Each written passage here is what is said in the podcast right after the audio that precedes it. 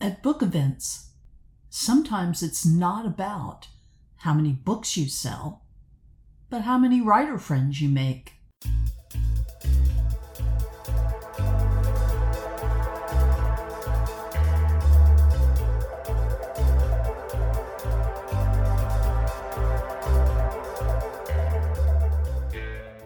Hello, everyone, and welcome to season four, episode 35 of the Real Spies, Real Lives podcast. This is where we talk about writing, spies, and writing about spies. I'm your host, espionage author P.A. Duncan. So, The Creatures, Crimes, and Creativity, C3, Con, I attended this past weekend. A fantastic weekend. I'm a person who craves being with other people. And when those other people are other writers, more's the better. At C3, you can find yourself commiserating with other writers, getting advice from other writers, giving advice as well, and rubbing elbows with some of the most well known and well recognized writers in your genre or others you know, the ones perennially on all the bestseller lists, and they actually make time for you. I moderated one panel and was a panelist on another. Now, the panel I moderated had Jeffrey Deaver as a panelist. Yes, that Jeff Deaver. He of the dozens of best selling crime novels, most featuring Lincoln Rhymes as a paraplegic detective Deaver was gracious and an excellent panelist.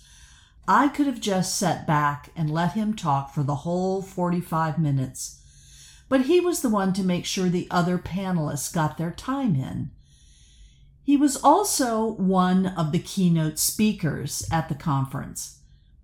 You know, when you see a writer who has had remarkable success, become a well known celebrity, even, you tend to forget that parts of writers' journeys to publication are remarkably similar.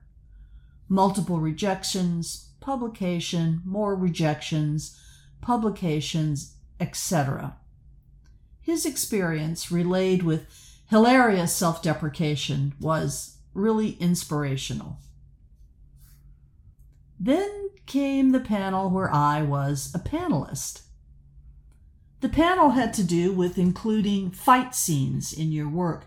So let me describe this panel to you. From my left to my right, retired cop, 40 year plus stuntman in Hollywood, me, retired cop, special forces guy. Everyone except me, and the moderator, also a woman, a big, hulking guy. Kind of guy you'd want to have on your side if you were to ever get in a fight. So when it was my turn to introduce myself, I said to the audience, I know what you're thinking. Why on earth is she here? That broke the ice, as did my comment that though I'm not much of a fighter, I'm half Irish, so the potential is there. But it was a great discussion with real world techniques described, and I actually contributed based on the few fight scenes I've written in my books, which I research by going to YouTube. YouTube videos are a marvel sometime. So I actually sounded as if I knew what I was talking about. And I have to give a shout out to those two cops, the stuntman and the special forces guy. I came to the panel with my own biases, which come from past experiences in the workplace. I expected to be interrupted, talked over, my comments reinterpreted by one or more of them. Didn't happen a single time. Not once. A pleasant and heartwarming surprise, and I thanked them all for that afterward. The special forces guy said, Man, I hate it when men do that to women. There is hope. But my favorite intervals at C3 were the meals where you sat at a table of writers, most of whom you didn't know, and you simply talked writing, regardless of genre, regardless of experience level. At one dinner, we all discussed how we could have written Sharknado better. That was great fun and lots of laughs. I sold only one book, but in a way, that wasn't the point. It was the camaraderie, the shared experiences, the laughs, the learning from others who are like you, writers. Now, C3 is not the cheapest event for me. It's a long drive at an expensive hotel, but sometimes you don't and shouldn't put a price on being with the family you make. So, to quote the Terminator, I'll be back next year. As promised, I watched the first two episodes of Spy Ops, a new limited series on Netflix about specific counterterrorism operations. Logically, since its debut was so close to the 22nd anniversary of 9 11, the first episode was about Operation Jawbreaker. By September 14, 2001, a 10 man CIA team with, quote, every weapon known to man, unquote, and $3 million was on its way to Afghanistan. The mission? Get the Northern Alliance warlords in line, hence the 3 million, and find Osama bin Laden, hence the every weapon known to man. That first goal might have been more important than the second. Two days before 9 11, the leader of the Northern Alliance, Ahmad Shah Massoud, had been assassinated by a suicide bomber masquerading as a reporter. Massoud had not only gathered numerous tribes and different ethnic groups around him and against the Taliban, he was the one who confirmed the Taliban Al Qaeda connection to the world, likely why he was murdered. After his death, the Northern Alliance gave signs of falling into disarray, and the U.S. knew they'd need the Northern Alliance whole on their side once U.S. troops invaded Afghanistan. That $3 million helped with that. That U.S. Northern Alliance alliance, of course, was a key factor in pushing the Taliban out of power, in Al Qaeda retreating, and in bin Laden fleeing to Pakistan. That second goal, capturing bin Laden, wasn't as successful. Indeed, it wasn't until a decade later, under a different president, that the CIA succeeded in eliminating bin Laden. However, this episode was very interesting in the fact that several members of the Operation Jawbreaker team were interviewed under their real names. Pretty remarkable decision because terrorists tend to have long memories. But the team members' insight on the operation was fascinating. I felt that that first episode sort of rushed to the ending by pointing out that only days after the U.S. pulled entirely out of Afghanistan, the Taliban were back in power. That was a 20 year war, the longest in U.S. history. And the rushed ending of episode one, I don't think, acknowledged that or explained that very well. The second episode was about Operation Just Cause and the invasion of Panama to oust Manuel Noriega. This was a tighter, more intense episode. We got some background on Noriega, and again, there were interviews with the U.S. military and CIA personnel involved. I'd forgotten that Noriega, whom the U.S. had indicted for his part in the South American drug trade, took refuge in the Vatican consulate in Panama and wouldn't come out.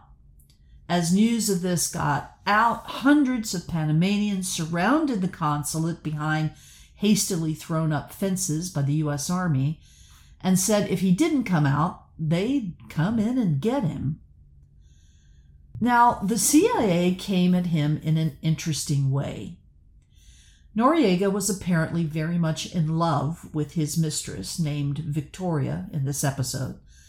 So, a CIA employee, allegedly named Martha Duncan, I'd like to think we were related, spent days working on her woman to woman and finally convinced Victoria to talk Noriega into coming out of the consulate and surrendering.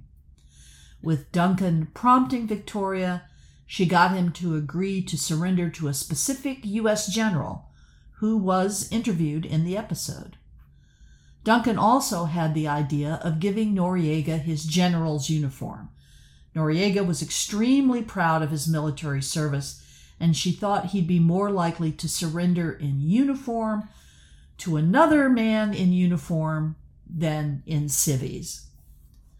Also, someone in the consulate worked on Noriega as well, reminding him that if the people outside broke down the fence and stormed the consulate, they'd Mussolini him. Noriega ended up being taken into custody by the US DEA, was tried, sentenced to prison, later extradited to France for a trial there, and then was released on compassionate grounds because he was dying of cancer. This was a good, fact packed, and action packed episode where you'll learn some things about that invasion you might not have known, or like me, that you forgot. So, so far, Spy Ops looks good. It's on Netflix. Give it a try, and I'd love to know what you think about it. And now, it's commercial time. I know I haven't mentioned the September sales book yet, but now I will. The three novels in the trilogy Self Inflicted Wounds, Welcome to Belgrade, Dangerous Truths, and Justice for All are on sale. The ebooks, that is, all this month for only 99 cents each. You won't even get three items from the dollar store for under $3, will you? The reader magnet for the trilogy, Dateline Belgrade, is also on sale for 99 cents. This is a novella sized collection of news stories I wrote for the specific purpose of giving context to the story in Self Inflicted Wounds. They're not real news stories in that they were never published by any news service, but I never intended them to be. They're also not fake news because they are based on real events. And starting next Wednesday, September 20th, all four books will be free until September 24th to celebrate Mabon, the autumnal equinox, in other words, fall or autumn. Stay tuned. In the meantime, I'll put the link for the sale in the description of this episode. And commercial over. All right, now I'll talk about this week, book two of the Self Inflicted Wounds trilogy, Dangerous Truths. Indeed, when you live in an autocracy, a dictatorship, truth is dangerous. An autocrat, a dictator, doesn't want the populace to know the truth because if they did, they'd kick him out. It's not only Mai and Alexei who know some dangerous truths about the series of political murders in Yugoslavia. Some possible victims do too which is why they're on a hit list. Sometimes those potential victims don't want to face the truth. Others might be in outright denial. But some have decided they don't want to be the next victim, which works to Mai's and Alexei's advantage. The first book in the series, Welcome to Belgrade, ends on probably the biggest cliffhanger I've ever written. All evidence points to the fact that Alexei was severely wounded in hand to hand combat with a Russian mercenary and has fallen to his death in the Danube. Oh, I got messages, lots of them, about how awful I was to kill Alexei. Luckily, this trilogy was my flash publishing experiment, and those message senders only had to wait a month for the answer, and I made sure that came early on in Dangerous Truths. So, let me set up this reading.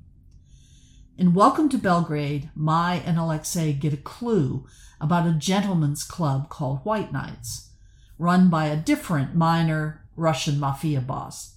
So Alexei, using the cover name Sergei Nevansky, infiltrates the club. He needs to cultivate an asset on the inside, so he pays particular attention to one of the topless waitress dancers, going so far as to buy a lap dance from her. Of course he does. This is Alexei. Dangerous Truths. Chapter 1 Too Many Questions. Belgrade, Yugoslavia, 2000.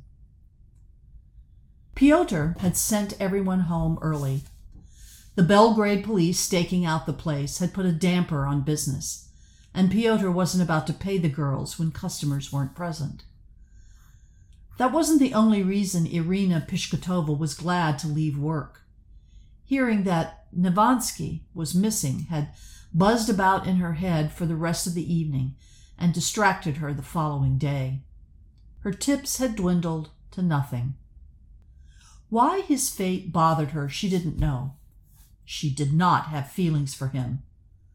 Well, that was not true. She liked him because he had not treated her like a slut, and she had come to look forward to his visits.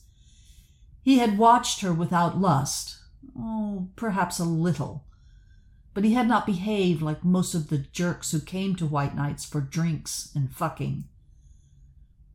She mentally kicked herself for even thinking about him. He was married. He had told her his wife did not like for him to have anything on the side. He was a dead end. Thinking the word dead in connection with him made her uncomfortable, and she walked faster, heading for the flat Pyotr let her have. She reached the top of the stairs leading down to her basement kvartiera. Yum, she muttered, the light above her door was out again. It was out so often, she suspected her neighbors switched their dead bulbs for hers. Why buy overpriced light bulbs from the corner mafia market when you could steal ones from a whore? And if she went to the building manager to request a replacement, he would want sex in exchange for it. No, she simply went to the market and bought a new supply. She stood at the top of the stairs, the moon's weak light not enough to penetrate the Stygian darkness. Her bed called to her loud enough to overcome her caution, and she fumbled in her backpack for a penlight she always carried. Its feeble beam showed her nothing amiss, though the shadows were too dark and could hide any number of bad things. You are being silly and superstitious, she told herself, and started down the stairs. Of course, every scary story her grandmother had used to frighten her went through her head. The shadows took on monstrous shapes, and when her feet finally touched the landing, she sighed in relief. But it smelled down here something raw, coppery. Wonderful. Not only were they stealing her light bulbs, they were pissing here now. When she shined the penlight on her lock, she saw a dark smear of something on the doorknob. Bоже moj, she thought, do not let it be shit. She slipped the key in the lock. Irina. The whispered word behind her made her jump and squeal. She pressed her back against the door and shined the penlight into the alcove beneath the staircase leading up to the first floor. A man sat there, she opened her mouth to scream. No. Wait. There was something familiar. She stepped closer, putting the beam of the penlight on the man's face. Bоже moj! It is you! His voice was so soft, she could barely hear him. Sorry, only place could think of. That made no sense. He'd never been here. She shined the penlight around him. His shirt was dark with blood, his hands caked with it. Small pools of it stained the concrete of the landing. moi, she said again. How long have you been here? Don't know. Hours, maybe? Inside. What? Inside. Did those Russians do this? she asked. His head jerked in what she assumed was a nod. The policeman's card was in her backpack. No, the police would think she'd hurt him. If the Russians had followed him, they would punish her for helping him. No, no, she said, straightening. You have to leave. You are not my problem. Die here, then, he said. Whether he died inside her flat or outside it, he would be her problem after all.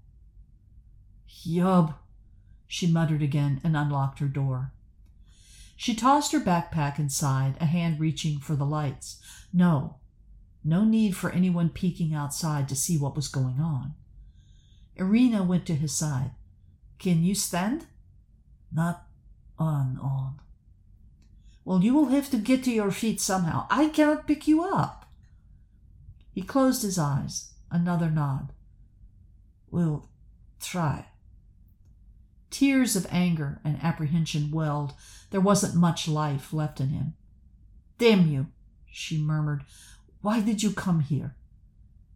Had your card. This is not what I had in mind when I gave you that. Figured. Help. Stand. Irina draped his arm around her shoulders and wrapped her arm around his waist, grasping his belt. All right, banker from Kiev, if that's who you really are. On three. Один, два, три. She grunted, pushing upward with legs strengthened by countless lap dances. Her knees buckled from his almost dead weight, but he half stumbled while she half dragged him into the flat. She steered them toward the bath and got him in there in time for his legs to give out. Lowering him to the floor, she propped him against the tub. She ran back to the door, shut and locked it, and turned on the inside lights. Only a few drops of blood on the floor, easily cleaned.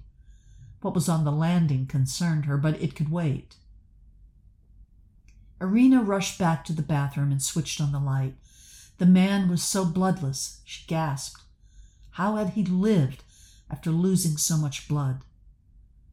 From the bottom of her linen cupboard, she took the well stocked medical kit she'd smuggled out of Russia and hidden from Pyotr.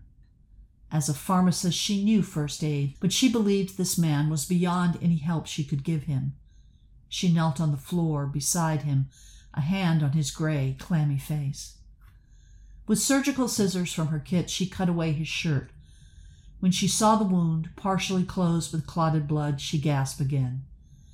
He didn't lift his drooping head, but said, Bad, I know. Sorry. You need a doctor. No, doctor. Too many questions. You stitch? Yes, but not well. Antibiotic coagulant? Yes. Give antibiotic, coagulant, stitch best you can, bandage. Sleep until I can think.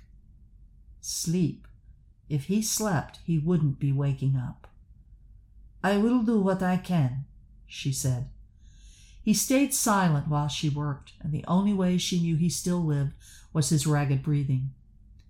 After cleaning and disinfecting his wound, how could he not scream from that? She pulled the edges of the wound together and stitched. Her sutures so large they'd be mistaken for an autopsy closing. She gave him a shot of penicillin, slathered the gash with an antibiotic salve, and taped a thick swath of gauze in place to cover it. She sat back and studied him. His shirt and undershirt were in tatters from where she'd cut them off, but his pants, underwear, and shoes could be clean. The older scars on his chest told her he was no banker, or if so, it was a recent vocation. His lean, muscular body was a good one, given his age. His genitals weren't spectacular, but she remembered the erection she'd engendered during the lap dance and smiled. It all depends on knowledge and experience, not endowment, after all, she thought. She wet a washcloth and cleaned blood from his chest, arms, and hands. After putting his pants and briefs to soak in cold water, she washed and dried her own hands. Nevansky? He didn't move.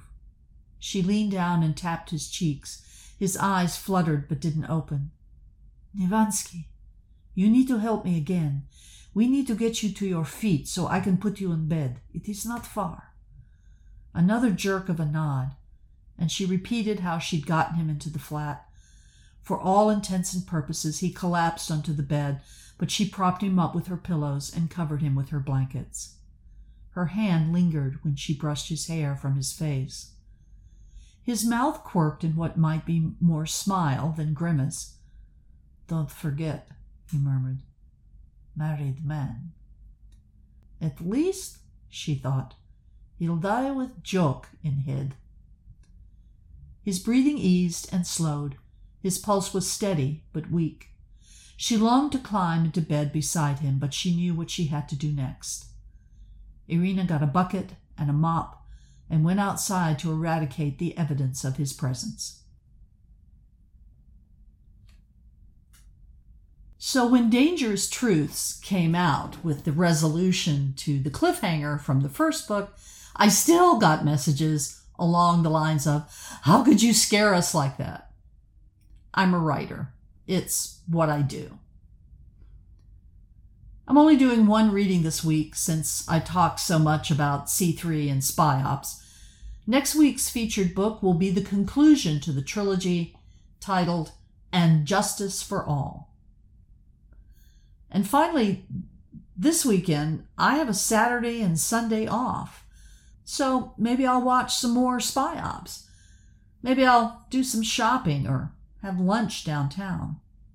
Either way, you know I'll be keeping an eye out for spies.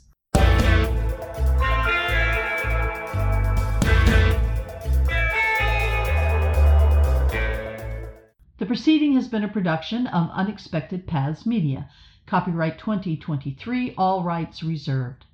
Join us next week for a new episode of the Real Spies, Real Lives podcast, and you know I'm going to say it Slava Ukraini.